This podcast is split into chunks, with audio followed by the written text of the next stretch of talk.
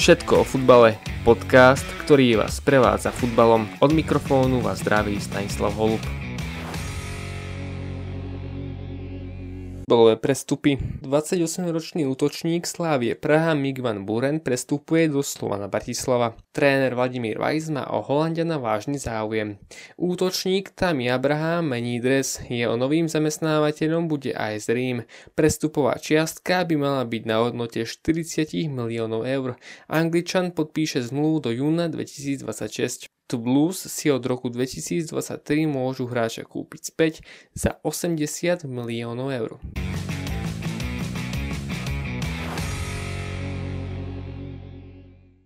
Zo sveta. Arsenal prehral nad Brentfordom a smeje sa z neho celý svet. Manchester City prehral už tretí zápas v rade. Martin Braithwaite zariadil víťazstvo Barcelony. Arsenal začal sezónu naozaj zle. V prvom kole predviedol katastrofálny výkon, po ktorom prehral nad Brentfordom 0-2. Manchester City prekvapujúco prehral nad Tottenhamom o jediný gol zápasu sa postaral Korejčan Son. V základnej zostave domácich chýbal Kane, naopak za hostí nastúpila nová posila Jack Grealish. Zverenci Guardiolu prehrali tri zápasy po sebe, začalo to prehrou vo finále Ligy majstrov proti, proti Chelsea, prehrou vo finále Community Shield proti Leicesteru a prvým kolom proti Tottenhamu. Všetky tri zápasy prehrali výsledkom 0-1. Martin Braithwaite White zaznamenal v zápase proti Realu Sociedad 2 góly a jednu asistenciu. Výrazne tak pomohol svojmu týmu k výhre 4-2. Tu sa núka otázka. Kto bude najlepším strelcom Barcelony? Mohamed Salah strel gól v úvodnom ligovom zápase už v 5. sezóne v rade. Stal sa tak prvým hráčom v histórii Premier League, ktorému sa to podarilo. Jeho tým vyhral na pôde Norviču 3-0. Jan Bernát strelil v prvom súťažnom zápase jeden gól, jeho Westerlo vyhral nad Virtonom 2-0.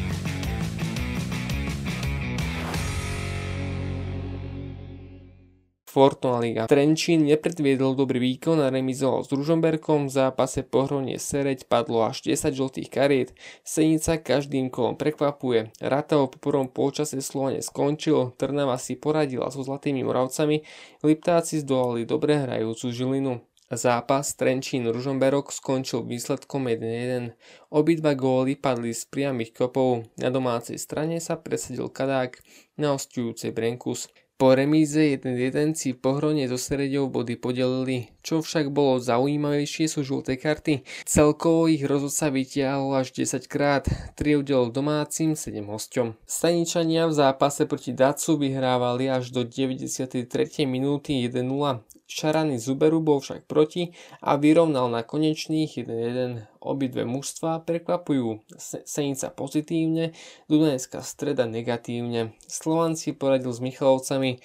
Síce po prvom polčase bol stav nerozhodný 1-1, v druhom už domáci nenechali nič na náhode a dvoma gólmi si pripísali 3 body do tabuľky. Zaujímavosťou je stredanie Ratá.